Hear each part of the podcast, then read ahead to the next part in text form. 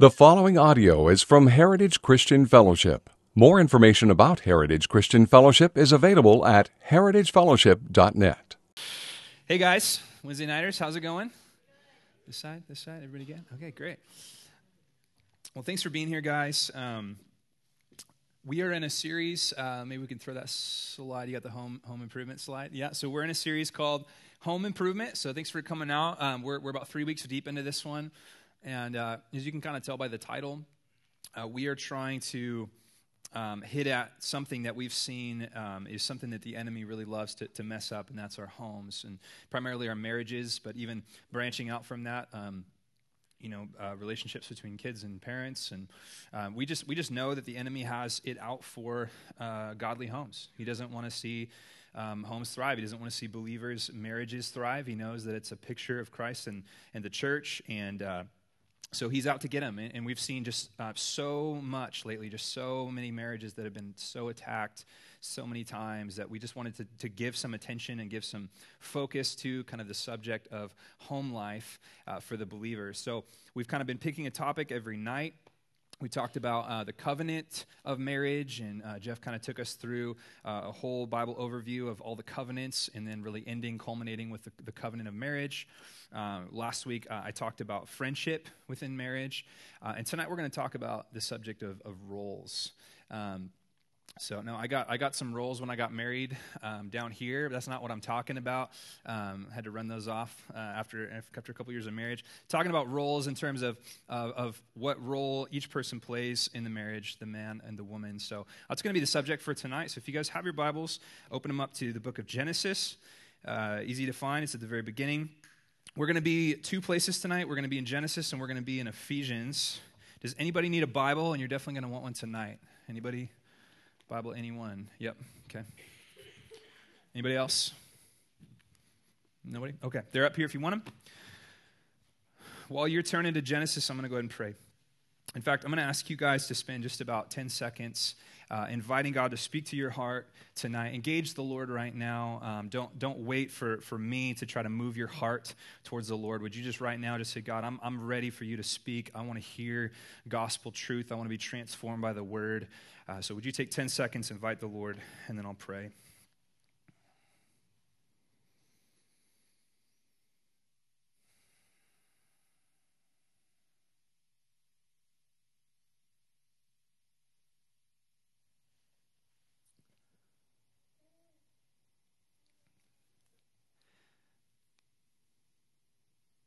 Father in heaven, it's by your grace that we're here. Uh, it may not seem like a grace right now. Some of us are tired. Some of us are, are sleepy. Some of us had long days, God, but it is by your grace that we are here with the body, that we get to hear your word proclaimed. And I just pray tonight, Lord, that we would approach uh, the scriptures with great admiration and great expectation. Lord, just wanting to hear from our Father, just wanting to hear the truth of your kingdom.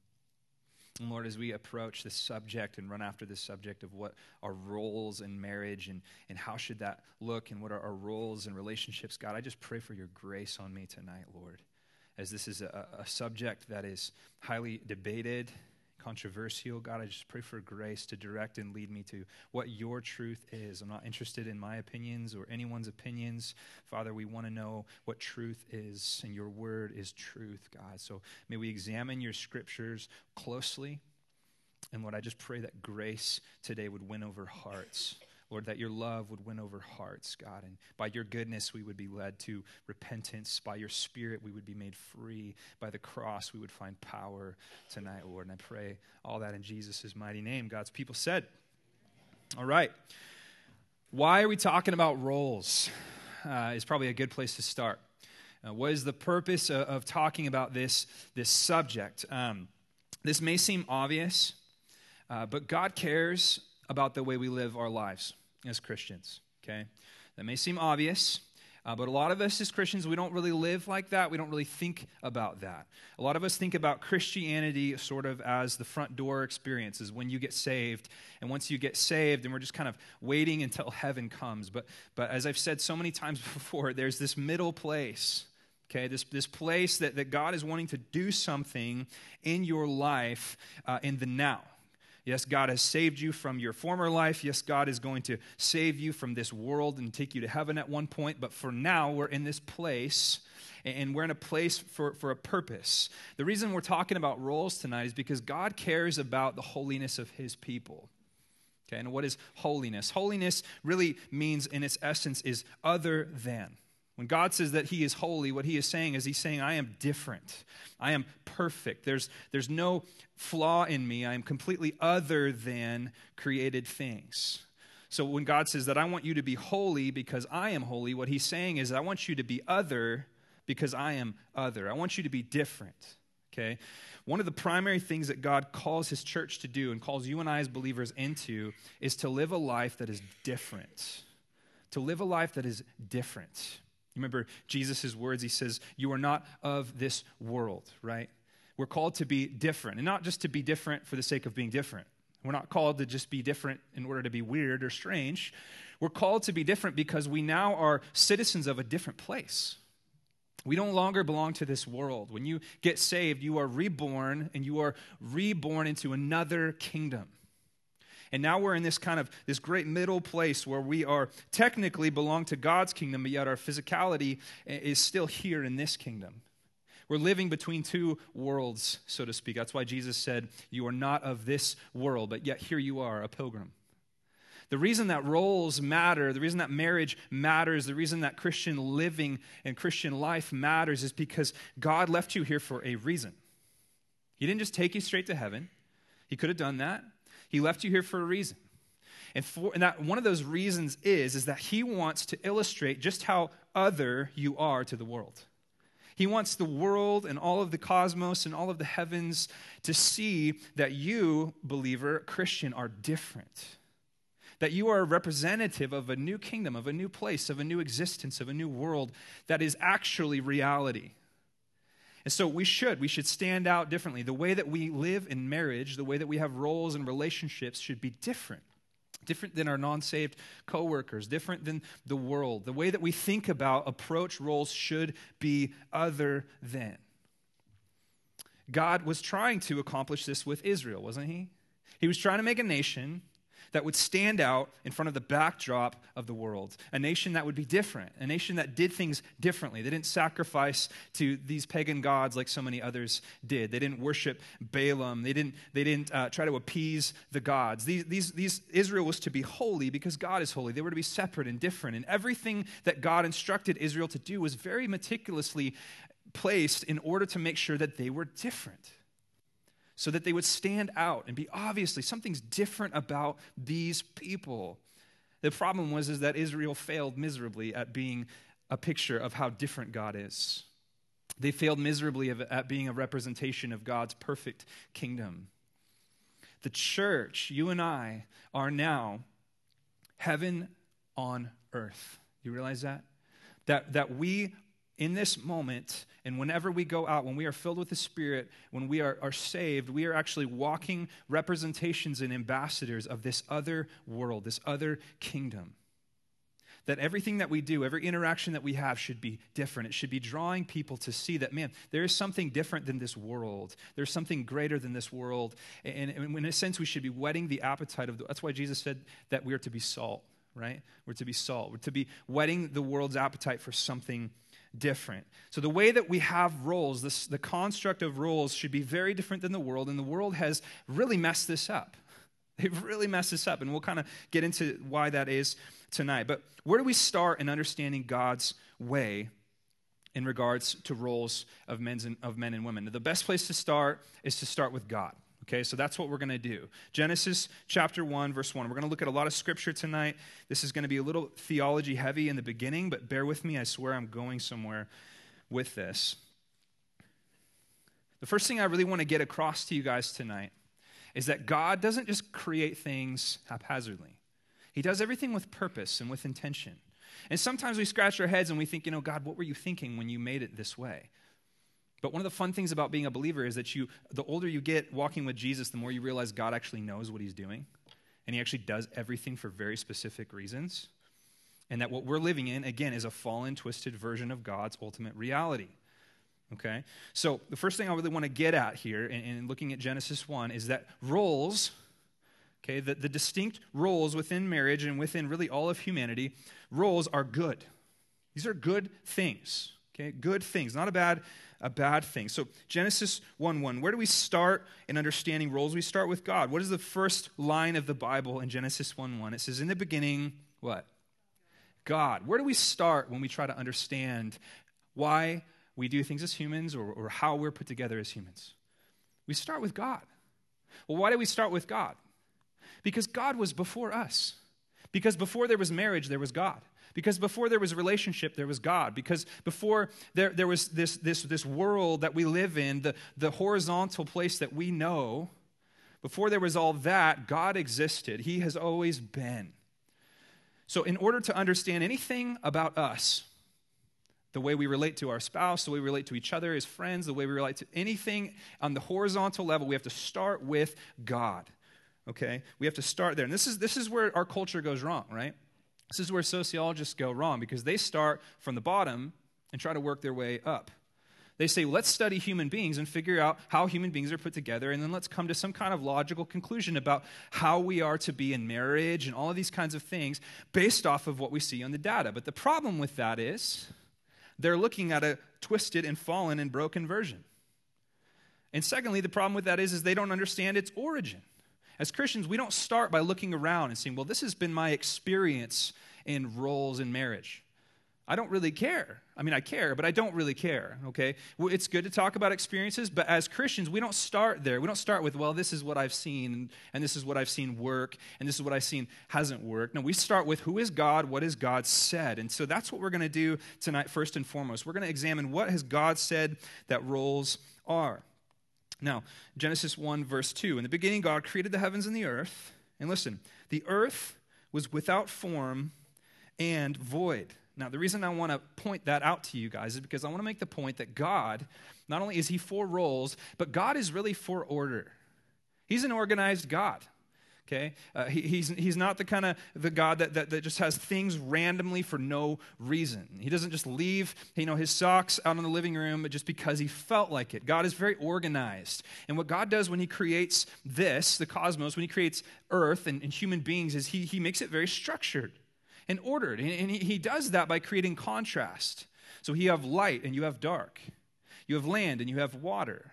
You have animals and you have humans. All of these things that, that are very unique. And every single molecule that God has created has been placed with a specific purpose and a specific reason and a specific role. We learned that when we watched Lion King, right? It's the circle of life. Come on, guys, everybody. I'm just kidding. I'm not going to make you sing that. Okay, but everything has a place, right? Everything has a, a, a, purpose. God made every blade of grass, every animal, every person with a specific and distinct role that makes this world function in the way that it does. God is very organized. He takes this formless void and he puts things in its place because God cares about places. He cares about things being in the right place. Now, I want to point out one more thing in the first three verses here. In the beginning, God created the heavens and the earth, and the earth was without form and void, and darkness was over the face of the deep, and the what? Spirit of God was hovering over the face of the waters, and God said. Okay, now we learn from John 1 1 that when God speaks, that actually is pointing to the fact that Jesus, the Son of God, is present here. John 1 1 tells us that Jesus is the Word of God, the Logos, and that God actually creates, God the Father, follow me here, God the Father creates through the Son. So, what's really cool about Genesis 1 1 through 3 is it's the first snapshot of God. And the first snapshot that we get of God is not singular, it's the Trinity. We see God the Father, God the Son, and God the Holy Spirit. Now, that's significant because God created all things to mirror something about himself. And that is that even God, within his own existence, has specific roles. You look at the way that they're creating they're creating within their roles. God the Father has a role in this. God the Son has a role in this. God the Spirit has a role in this. They're all there. Now, skip forward a little bit to verse 26.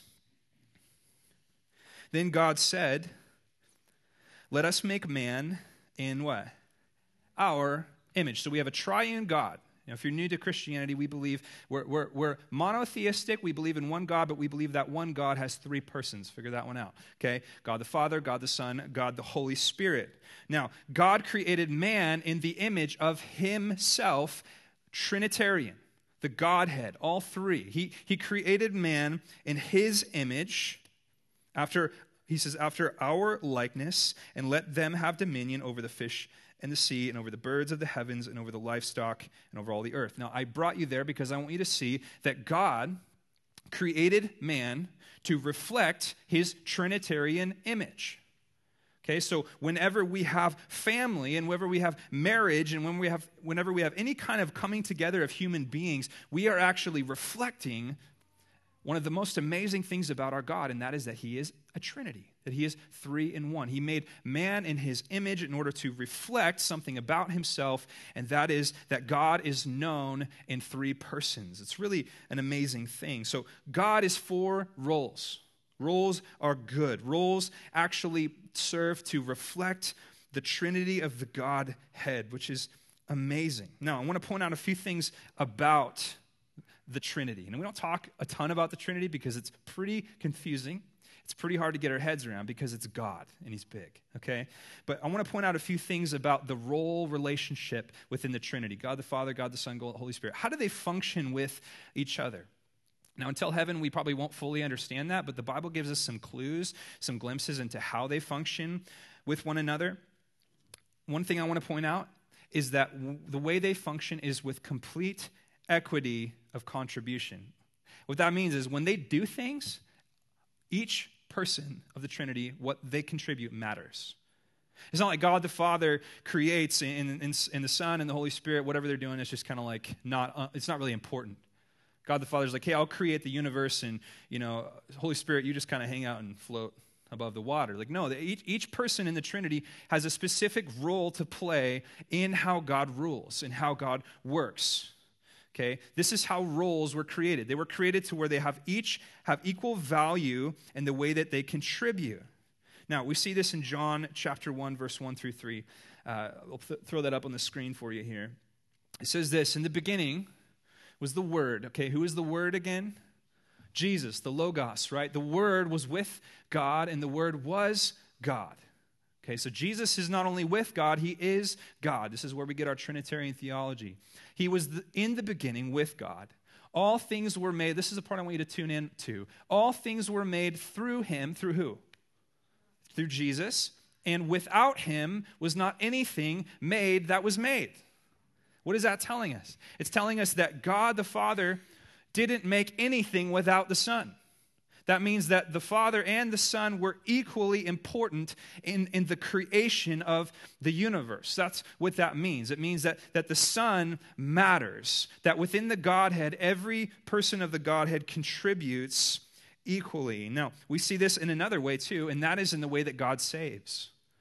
When God saves, each person of the Trinity is contributing to that salvation. It says in the Bible that God the Father elects us okay? That he, he sort of is, is, is choosing us. And then God the Son is the one who atones for us or dies for us, pays for our sins. And then the Holy Spirit is the one who regenerates us, seals us, carries us through. So each person of the Trinity is, is, is doing something. Each person has a role to play in how God saves and how God creates. This is how God functions. Each person carries something, and each person carries something important. Now, also, note that in the Trinity, not only does each person contribute something, but each person has equal value. God the Son, God the Father, God the Holy Spirit. It's not as though the Father is more important and the Son is less important. It's not as though the Holy Spirit is less important because we hear about him less. Each person of the Trinity is equally important. This is how God designed roles. Okay? This is how God designed roles. Uh, take a look really quick at Colossians 1:15. I'll just put it up on the screen here. Colossians 1:15 it says he being Jesus is the image of the invisible God the firstborn of all creation. For by him all things were created in heaven and on earth visible and invisible whether thrones or dominions or rulers or authorities. Listen all things were created through him and what? For him. So so God didn't just create all things, but all the value belongs to God the Father. All the value equally belongs to God the Father and God the Son and God the Holy Spirit. All three of them within the Godhead are equally important. All three of them have equal value. Now, here's a question for you Why is it that within the Trinity, there's not jockeying for position?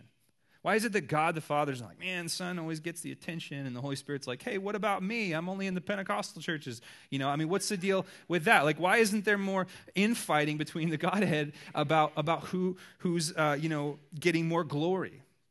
Okay, I, I want to teach you two theological uh, terms here that, that kind of unpack that. The first reason is, is this, this theological term, uh, which is really about an attribute of God, and it's it's this word called aseity. Can you guys say aseity?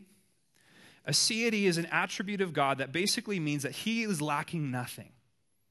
He's lacking nothing. There's nothing in him that needs anything. He doesn't need something from you. Some people talk about Christianity as though God created humans because he was lonely. God created humans because he was lacking something. Oh, I just really wish I had a church to come and sing my praises on Sunday. I just can't wait. You know, like, no, God doesn't need us. He enjoys us, He loves us, but He doesn't need us. He has everything He needs within the three persons of the Trinity. Now, what that means is that there's no fighting within the members of the Trinity because they have nothing to fight over. There's, they don't need anything. You know why we argue with one another? Because we want something the other person has. That's why my kids get in fights because my son takes a toy from my daughter and then she is mad because he took something from her. God is not God doesn't need anything. It's all God's. It's all his. There's, there's a name for this as well. Not, not, not only just that God has everything, but also that God is completely about himself through the members of the Trinity. I know this is confusing, but think about this. Jesus in the garden in John 17, he says, Lord, give me glory so that I can give you glory. Lord, glorify me so that I can glorify you. This is the way that the relationship within the Trinity works. The Father is all about just glorifying the Son. He's not thinking about glorifying himself, he's glorifying himself through the Son. And the Son is all about glorifying. It's this relationship. C.S. Lewis calls it this great dance in the Godhead, that God is glorifying himself through the other members of the Trinity. Now, what that tells us about roles is that in order for roles to function, roles have to be about each other. They have to be about the other person, they can't be about themselves. Now, not only is there in the Godhead is there equity and contribution, equity and value, but there's a great importance that we need to see about roles that we learn from the Godhead. First of all, I want you to think about this. The roles that we see here in Genesis between the man and between the woman, okay, that is before the fall. Okay, now let me, let me explain why that matters. Okay, because a lot of people say uh, the idea that a man is the head of his wife, or that, that there is headship in, in the man, and that a man has a role, or that the idea that the woman, this is all biblical, that the woman is to be uh, is submitted to her husband uh, people like to say that that's all because of sin. That's only because of sin, but that's not true. Before sin, what do we have? We have a God who is, exists with roles, a, Godhead that, that each person has specific role, and we see Adam and Eve created with specific roles.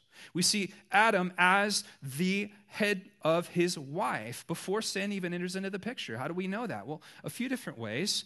We know that, first of all, because when, when, when everything goes wrong, as we'll see, who does God come asking for? He comes asking for Adam. Well, but Eve was the one that blew it. Doesn't matter. He is the head of his marriage. That means he takes responsibility. Now, also before the fall, it says specifically, it refers to Adam and Eve together as man. It calls them man. Adam and Eve are called man. Why are they called man? Because Adam is the representative of his marriage. So roles were established, roles were good, roles were something that God had intended to be an intrinsic part of human uh, of humankind before sin even entered into the picture. It's important to understand that. Okay? Now, let's move on through the text. Let's look at how roles get totally jacked up in chapter 3 verse 1. Okay, roles are good. Man is man and women, just like God, man and women are both equal with specific roles. Okay, they're in this in the garden, in, in this perfect place, um, in this marriage that doesn't have any brokenness, and then roles get assaulted. Okay, full on frontal assault. Here it is, chapter 3, verse 1. Now the serpent, who was more crafty than any other beast of the field that the Lord God had made, said to the woman. Now, notice that he's he's crafty, okay? And I don't I think I've read Genesis 3 probably a thousand times, and I can't tell you, I, I always find something more crafty about how Satan totally deceives Adam and Eve. I mean, he's sly. There is so many, he knows just what buttons to push about our weakness as human beings. He knows exactly what to press on. Okay, so he's crafty. He doesn't come to Adam, he doesn't come to the head, he comes to the, the, the woman. And why does he do that? First of all, because he's assaulting the role. He's assaulting the role. He, he doesn't come to the leader, he comes to the one who, who is to be led, instantly putting her into the position of the leader. He, he's, he's putting her up and saying, hey, now you be the leader. Where's your husband? Doesn't matter. You, you make the call, okay? He's crafty. He said to the woman, Did God actually say? In other words, can God really be trusted? Is God really, did God really command you that you can't have this fruit? He said, Did God really say that you shall not eat of the tree in the garden? And the woman said to the serpent, We may eat of the fruit of the trees in the garden, but God said, You shall not eat of the fruit of the tree that is in the midst of the garden, neither shall you touch it, which, as you guys probably know, God never said that. She added that. Legalism. There it is. Lest you die. Verse 4 But the serpent said to the woman, You will not surely die, for God knows that when you eat of it, your eyes will be opened, and you will be like God, knowing good and evil. Okay, here's where Satan is assaulting roles. He's assaulting not only the role of, of Eve to be submissive under her husband's leadership, he's also assaulting the role of Eve being submissive under God's rulership. Well, how so? Because he says, hey, you know, right now we are in this state where God is creator and your creation, and he's the boss and you are the created being. God doesn't want you to eat that fruit because he knows then you will be equal with him. He's, he's tempting her to step out of her role as a submissive, created being and step into the role of God.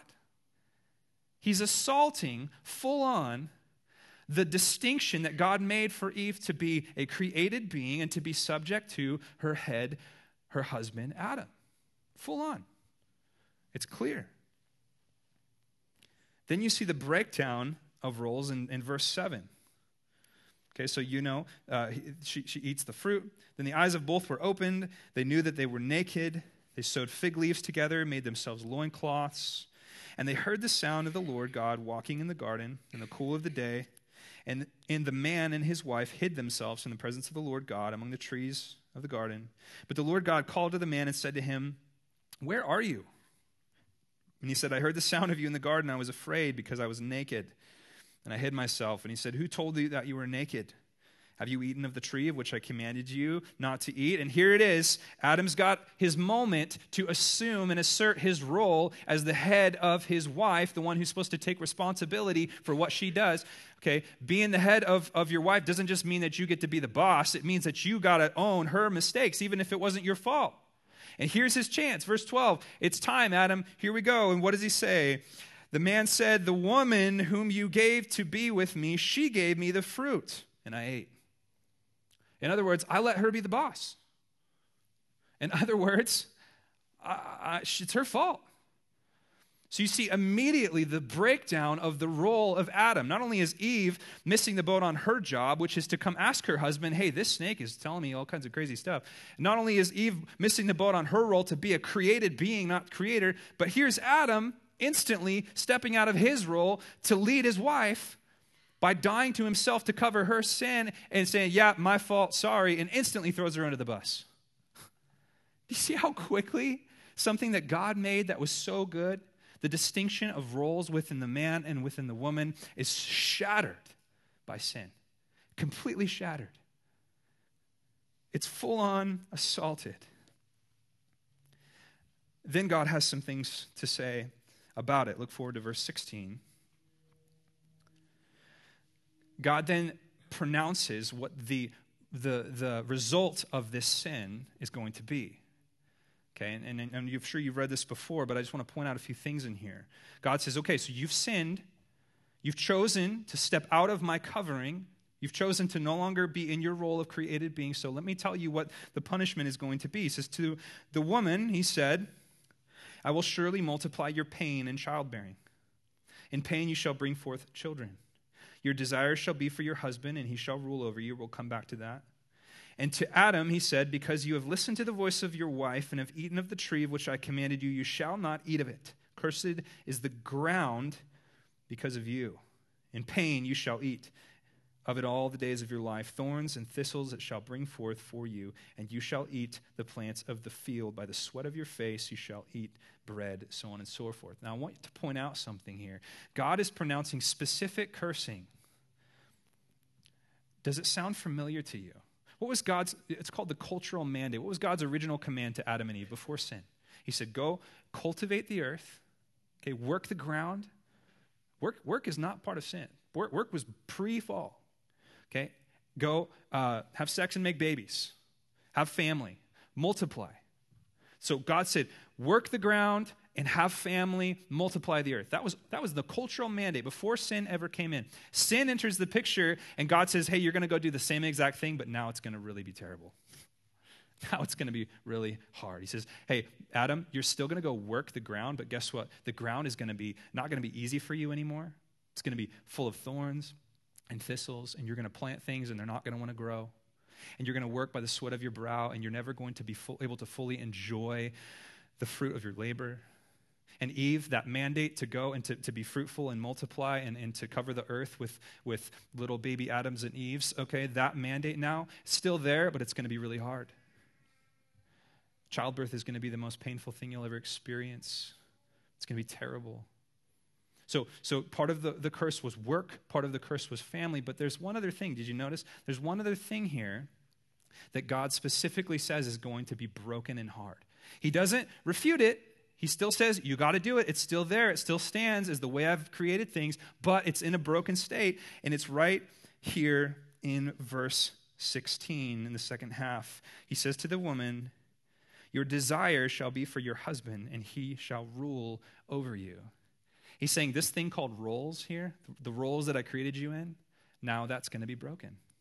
And you're still going to have those, but it's going to be broken. Now, people argue all the time about how this should be translated. Um, the sort of the liberal side of, of Christianity, many of them are our brothers and sisters, but they would translate this verse to say, oh, that means that the only reason man is the head of his wife was because of the fall. And what that means is that now that Christ has come, if you're a Christian, you're free from that. So there's no headship within marriage. The man doesn't have to take responsibility to lead his wife. In fact, it's completely level. Okay, but I don't think that's how we're to read that.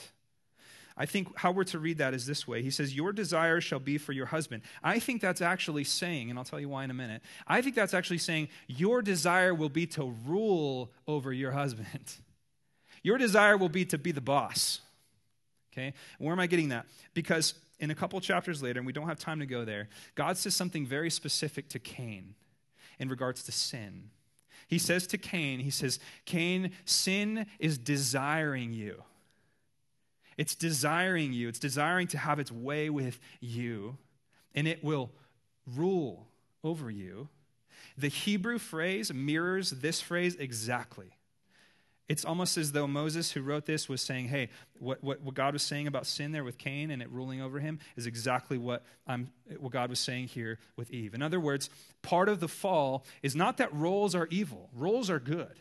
But part of the fall is that now the woman will not like being in her role. She will not like it. And she will do everything by nature to try to be the boss. It mirrors what she did in the fall which was be the boss, make the decision, make the choice. You see that? So, where does that leave us? Where does that leave us? It leaves us with roles being a good thing, but now being in a broken and a fallen state. Okay, that's kind of where it leaves us. Now, it, it leaves the world in a different place than it leaves Christians. And let me explain what I mean by that.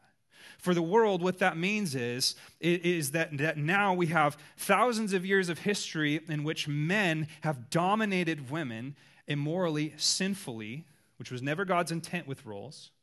But we also have thousands of years of history where women have tried to dominate their men through manipulation or whatever means they possibly can.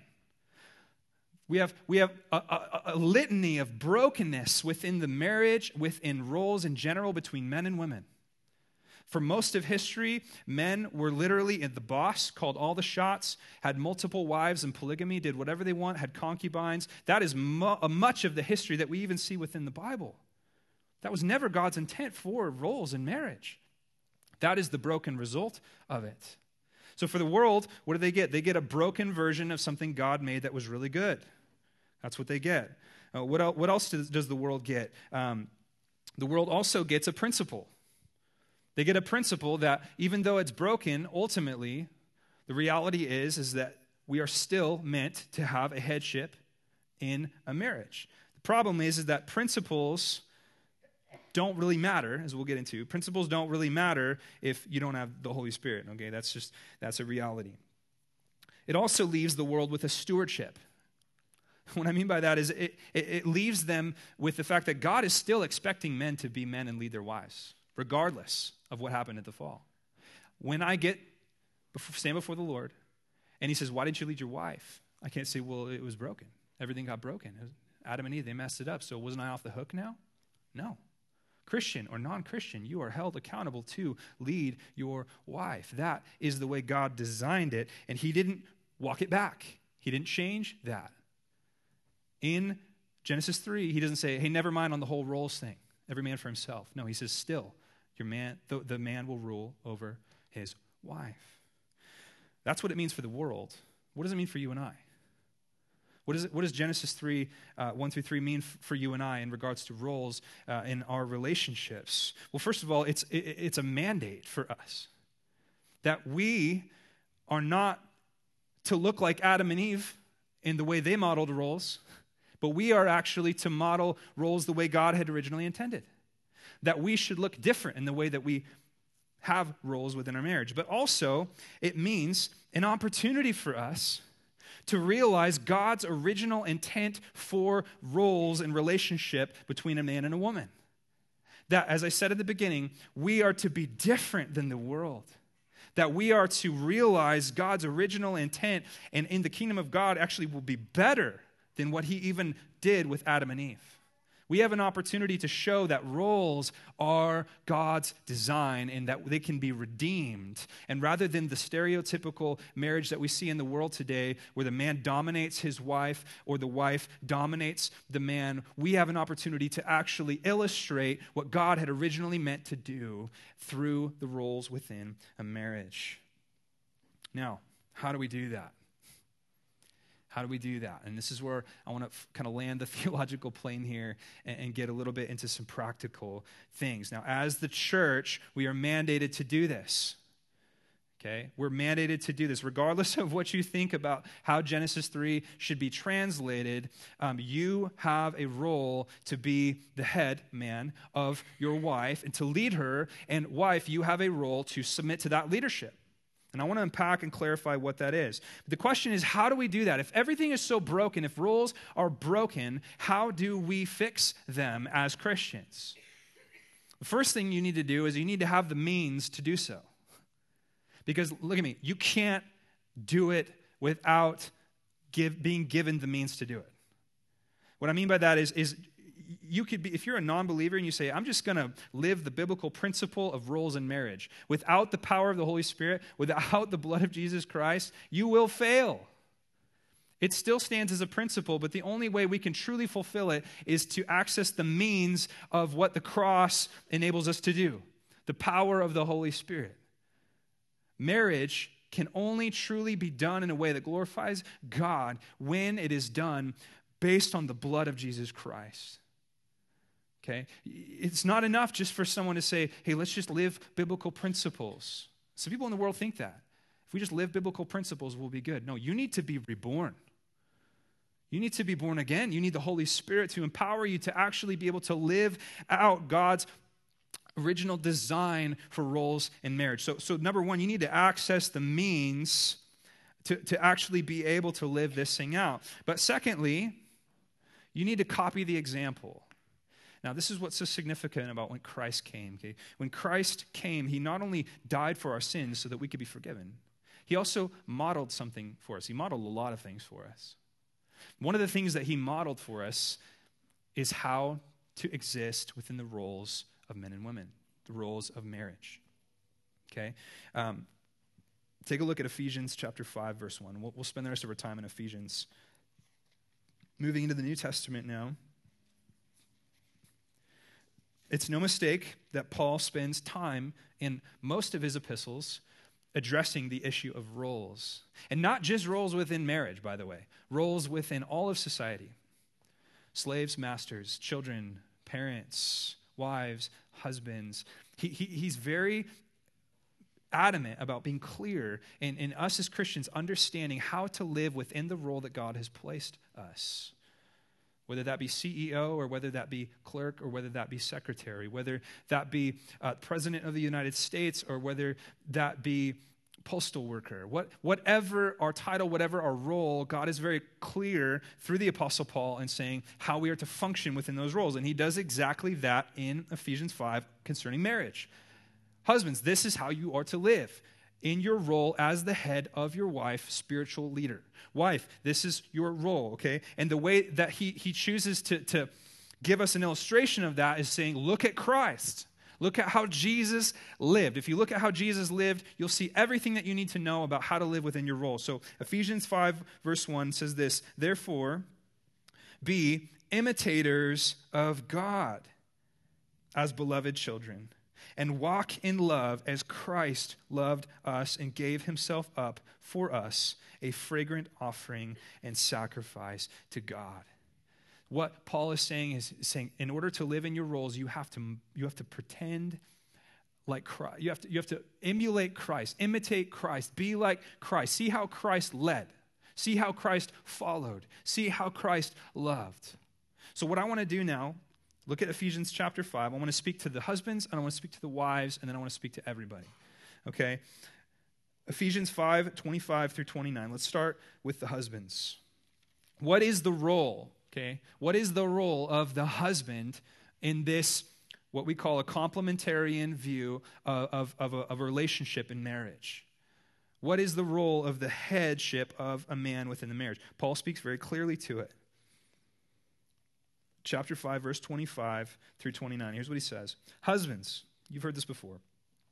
Love your wives as Christ loved the church. So, therein again, there is our example that we'll be looking at. How are we to love our wives? We are to love our wives as Christ loved the church and gave himself up for her, that he might sanctify her, having cleansed her by the washing of water with the word, so that he might present the church to himself in splendor, without spot or wrinkle, or any such thing, that she might be holy and without blemish. There's that word holy again, that she might be set apart, different, other than the world.